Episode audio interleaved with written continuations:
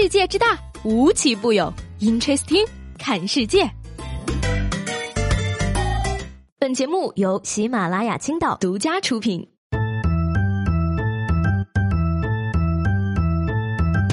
Hello，各位好，欢迎收听本期的 Interesting，我是西贝。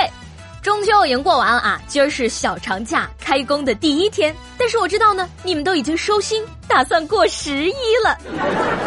现在啊，这全国百分之九十的人的工作状态肯定都是，哎呀，等十一之后再说吧。但是呢，我跟你讲啊，三天没上班了，今天猛地一上班，只感觉头脑清新，神清气爽，工作起来特别有条理。果然呢，人还是要经常工作的。那个领导。刀可以放下了吗？我跟你讲啊，不要把工作堆积起来做，因为堆积起来的工作呢，会在一起窃窃私语、谈天说地，互相看对了眼儿的呀，他们就会谈恋爱，然后结婚，然后生孩子，然后繁殖出越来越多的工作。最虐的是什么呢？连你的工作都有恋爱谈，都子子孙孙无穷匮也了，你没有。但是呢，你如果把钱堆积起来放呢，堆积起来的钱呢，不光不会恋爱、结婚、生子，还会捉对厮杀，一个干死一个，最后就不见了呀。所以说呢，工作你好，你已经是个大孩子了，该会自我了结了好吗？而我不想过节，只想放假。不说我事儿了啊，接下来问各位朋友啊，中秋小长假过得可还开心呢？如果开心呢，我再告诉大家一个好消息啊，那就是。再摸六天的鱼，就要迎来国庆长假了呢。Amazing！对国庆呢，不知道各位有什么计划啊？在这儿呢，先跟大家来聊一聊月饼节这两天发生的有意思的事儿。过一天中秋，吃七天月饼，我就想问大家，家里的月饼吃完了没呀？根据这调查呢，今年中秋节期间啊，月饼的销量呢同比增长了百分之两百八十七点二一。而更有意思的是呢，五仁月饼一改以往被嫌弃的形象，成为了今年最受欢迎的口味之一。三十年河东，三十年河西，为什么五仁月饼能翻身农奴把歌唱呢？我觉得呢，其实原因很简单，当然是全靠同行衬托啦。除了五仁之外，那些奇奇怪怪的所谓水果馅儿，不都是冬瓜馅儿吗？更何况啊，还有什么芥末味儿的、油辣子味儿的、大葱烧肉味儿的。哎呀，现在的月饼做的跟鸡蛋饼似的哈，啥都往里边放。讲真啊，不要争什么五仁蛋黄，南方月饼还是北方月饼好吃了。总之呢，月饼是不好吃的，要不然不会一年只吃一回，对吧？那我说月饼难吃呢，肯定有人不服了啊！不服，接下来我就告诉你月饼为什么难吃。说最近呢这个上海宝山保利夜都幼儿园呢发给孩子的月饼显示生产日期啊是为二零一七年，而对此呢宝山教育的工作人员解释称啊是打码机出现故障了，工作人员误贴标签所致。不是啊，你印个二零一九，我还会相信是你打码机出现故障了。你印二零一七，谁信呐？我跟你说啊，我可是有这个贴标签工作经历的啊。只有把生产日期贴晚的，没有把日期贴早的，好吗？你说说你们现在怎么连理由都那么不走心了呢？月圆人团圆啊！不过谁能想象到啊？就在今年的中秋节，高铁霸座家族就这么团圆了。霸座代有人才出，各领头条好几天呢。霸座哥、霸座姐，甚至霸座婶儿，各位可能都不陌生啊。而至于霸座大爷，就得细细说来了。说在九月二十号呢，在郑州读大三的乔同学呢，乘车去鹤壁，火车上的一位大爷买的是无座票，但是呢，却占了他的座，并说拍吧拍吧。两个小时的车程啊，列车长劝了他一个小时，仍然无效。最终呢，同车厢的一名男乘客看不下去了，把大爷拽了起来。哎，从男到女，从老到少啊，请问你们这些人平时都不看新闻，都不上网的吗？还觉得自己脸大不怕曝光呢？日本有这个现象级的小偷家族啊，我们也可以拍一部霸座家族嘛。谁说中国拍不出好电影的？都怪你们不懂发现生活中的奇葩。本来呢，你以为出来这个高铁霸座家族呢，也就出的差不多了。但是没想到呢，这事儿啊还没有完，还出了一个升级版——国际友人霸座。嘿，说前两天呢，在这个上海至阜阳的 K 八四八二列车上呢，霸座事件的女主角换成了女国际友人。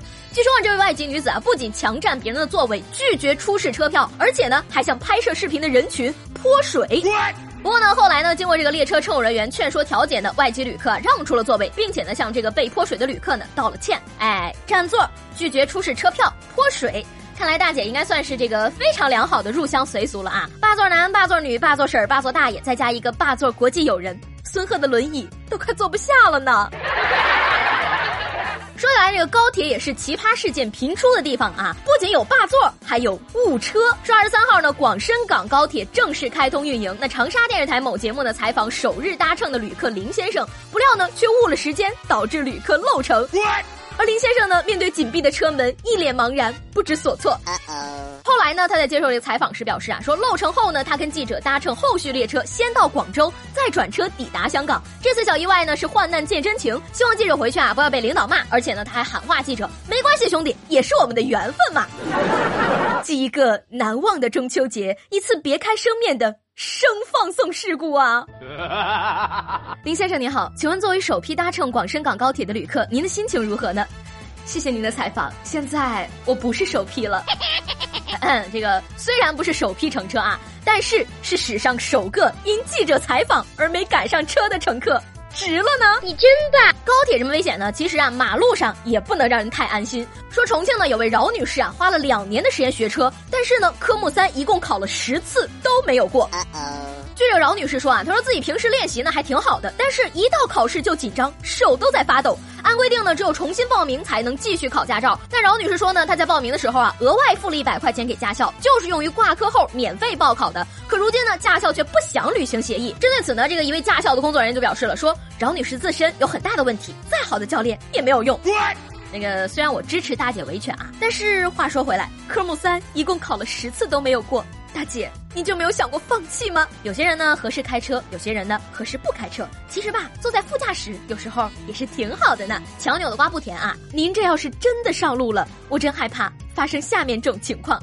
说，在美国新泽西州的一个停车场内呢，一名女子在倒出车位的时候啊，不断撞击左侧的丰田车，导致丰田车的轮毂变形，车身磨损。而这期间呢，女子还不忘实时的下车擦拭痕迹。经过了长达七分钟的碰撞之后，她终于倒出了车位，随后扬长而去。嗯，花了七分钟撞出了一个车位呀？请问您考的是碰碰车的驾照吗？说到这儿呢，肯定很多人又要开始提这个女司机不能上路了啊！但是我想说，男司机出的事儿还少吗？有些男司机总认为自己车技好，说白了就是舍得乱踩油门嘛，不怕被撞，拿别人的素质当自己的技术。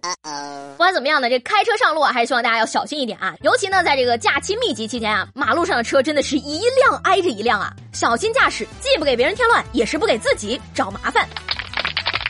最后呢，我们来看个有意思的事儿啊。说最新的一期日本综艺节目里呢，一个可爱的追星小胖哥发出了灵魂的呐喊，想去爱豆的粉丝见面会。但是呢，他爸他妈说了啊，不减肥到一百公斤以下不让他去。于是呢，凭借着对爱豆的爱，他终于减到了九十九公斤。可是结果呢，这个量体重前啊，因为一顿饭却长上了三公斤，与爱豆擦肩而过。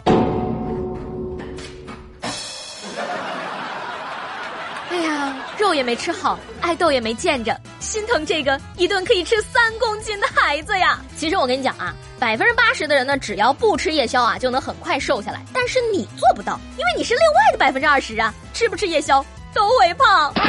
上一节目中问大家啊，能给你打满鸡血、燃起斗志的一句话是什么？这位叫做从来不主动说的听众朋友说啊，在学校最能满斗志的就是下课了或者老师来了。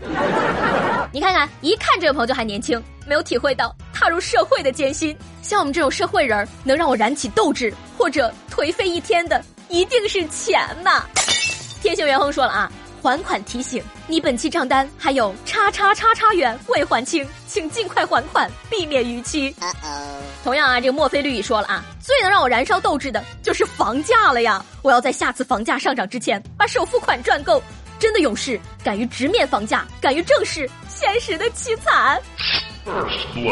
最可气的啊，是这位叫做我叫蓝三峰的朋友，他说：“燃烧斗志，主播先把你的卡路里燃烧吧，你一直在说要减肥的。减肥这种煞风景的事情，是即将迎来国庆长假的我该考虑的事情吗？”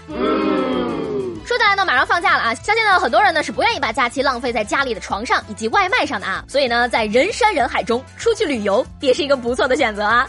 说到这儿，我就想问大家了啊，你的家乡或者你所在的城市有没有那种外地游客很喜欢，但是本地人却一般不会去的地方呢？嗯，你比如说我们红瓦绿树、碧海蓝天的青岛。其实我想说啊，这个青岛的大部分旅游景点呢，外地人跟本地人的比例呢还是差不多的。如果呢你非要让我找一个符合这个问题的答案，那可能就是啤酒节了吧。